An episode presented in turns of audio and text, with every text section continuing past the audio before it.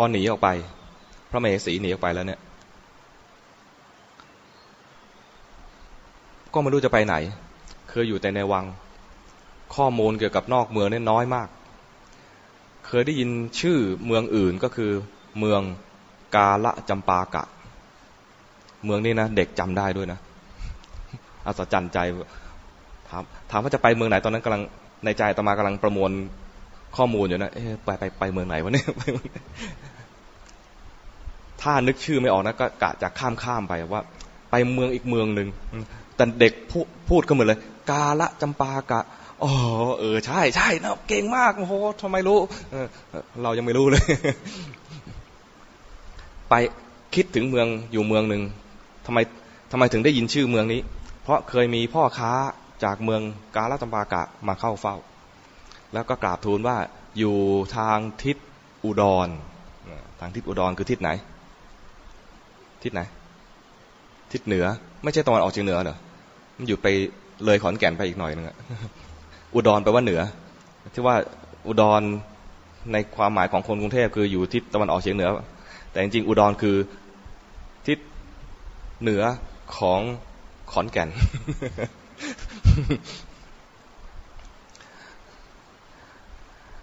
ไป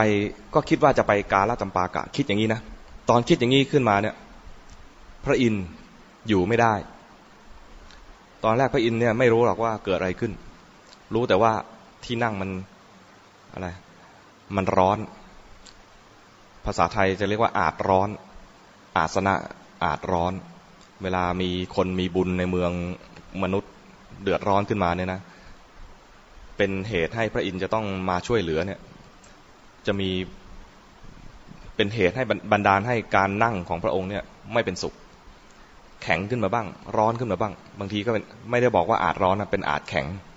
อาจแข็งก็คือกระด้างขึ้นมา ที่นั่งอาสนะของพระอินทร์เนี่ยนะเขาบรรยายว่านั่งไปแล้วเนี่ยความนิ่มของที่นั่งเนี่ยนั่งไปแล้วจมไปครึ่งตัว ของเรานิ่มๆนะจมไปมิลสองมิล ไม่ไม่ได้ไม่ได้สักเสี้ยวหนึ่งของตัว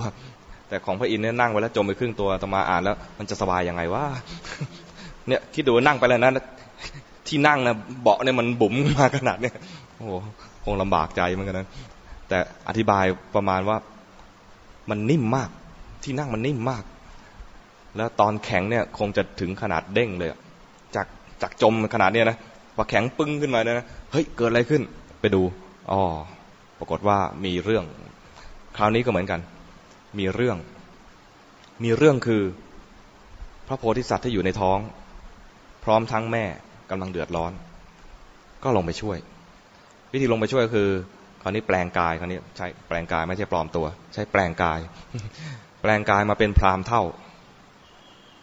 ขับเกวียนมา ผ่านมาแล้วก็ตะโกนถาม ใครต้องการไปเมืองกาลจำปากะบ้าง พระมเหสีก็ดีใจเพราะคิดที่จะไปเมืองนี้พอดี แต่ไม่รู้ไปทางไหน รู้จะอยู่ว่าทางทิศอุดร พอมีคนอาสาจะพาไปก็ไปไปด้วย ขอไป ไปเสร็จขึ้นเกวียนได้ก็หลับ เพราะว่าจากการหนีออกมาจากเมืองสับสนอลหมานมากเดือดร้อนแล้วก็เหนื่อยแล้ว ก็พอขึ้นเกวียนได้ก็เกวียนดูเหมือนเป็นเกวียนไม้ มันควรจะไปแคกแคกแคกน่าจะ น่าจะหลับไม่ลงเลยนะ แต่พระอินทร์เนี่ยมาด้วยเกวียนทิพย์เกวียนทิพย์เนี่ยนะ ไม่รู้มีระบบชกอัพยังไงหรือเปล่านะแต่ว่ามันลอยมันเลยไม่ไม่มีตกหลุมอะไรเลย พอขึ้นเกวียนได้สบายแล้วเนี่ย ก็เลยหลับ หลับไปทีตื่นมาตอนเย็น ลุงก็เลยบอกว่า ถึงแล้วกาลจำปากะ พระมเหสีบอกว่า เอ๊ะ ถึงแล้วได้ยังไง เคยได้ยินว่ากาลจำปากะเนี่ยอยู่ห่างจากกรุงมิถิลาเออยังไม่ได้บอกเลยว่าเมืองเมืองที่พระมหาชนกอยู่นะชื่อเมืองมิถิลาบอกอยู่ห่างจากเมืองมิถิลาอยู่ถึงหกเจ็ดวันทำไมนี่แค่เย็นเนี่ยก็ถึงแล้ว ลุงก็บอกว่าอ๋อนั่นมันเส้นทางของคนที่คนทั่วๆไปไม่รู้ไม่รู้ทาง นี่ลุงมาทางลัด ถ้าเดี๋ยวนี้ก็ต้องมามอเตอร์เวย์แต่ถ้ามาตรงมอเตอร์เวย์แล้วเร็วขนาด เจ็ดเท่าอย่างนี้นะอาจจะต้องถูกถ่ายรูปทำความเร็วเกินเกิน limit แต่ของลุงเนี่ยเหาะมา แต่ก็บอกกับพระเมหสีบอกว่า มาทางลัดนะจึงมาถึงเร็ว แล้วก็ส่งมาที่ศาลาแห่งหนึ่งของเมือง แล้วก็ขอลาลาพระเมหสีไป ตรงนั้นเอง ก็มีพราหมณ์ชื่ออุทิศจพราหมณ์ มีลูกศิษย์มากมาย เป็นพราหมณ์ที่มีชื่อเสียงอยู่ในเมืองกาลจำปากะ เห็นพระมเหสี แม้จะปลอมตัวแล้ว แต่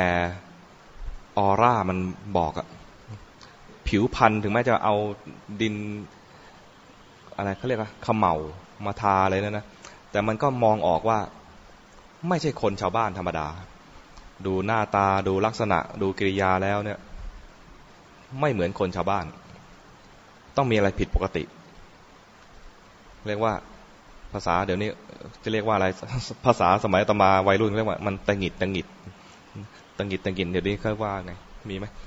มีคำมีคำศัพท์ใหม่ๆไหมก็เข้าไป เข้าไปสอบถาม ถามไปถามมาก็รู้ความจริงขึ้นมาว่า อ๋อ เป็นมเหสีของเมืองมิถิลา ก็เลยรับที่จะ อุปการะ ก็เลยออกอุบายทำอย่างไรที่จะไม่ให้ความลับเรื่องนี้แพร่งพรายแล้วก็สามารถอุปการะพระนางได้ด้วย ก็บอกให้พระนางเนี่ยจับข้อเท้าของท่าน แล้วก็ร้องไห้ แล้วนอกนั้นเดี๋ยวจัดการเอง จับข้อเท้าแล้วร้องไห้ ลูกศิษย์ก็เห็นว่าเฮ้ยเกิดอะไรขึ้น กรูเข้ามากรูกันเข้ามา อุทิศพามเลยอธิบาย ไม่ให้พระนางต้องโกหกเลยนะไม่ต้องไม่ให้ไม่ให้โกหกเลย บอกว่า เนี่ยเป็นน้องสาวที่จากกันมานาน อุทิศพามบอกว่าเนี่ยเป็นน้องสาวที่จากกันมานาน เมื่อเจอกันแล้วเนี่ย เป็นเรื่องที่ดีมากเลยที่ได้เจอน้องสาวคนนี้ เพราะฉะนั้นต่อไปให้เธอทั้งหลายเธอทั้งหลายคือลูกศิษย์ให้เธอทั้งหลายจงช่วยกันดูแลน้องสาวของเราด้วยนี่เป็นอุบายนะ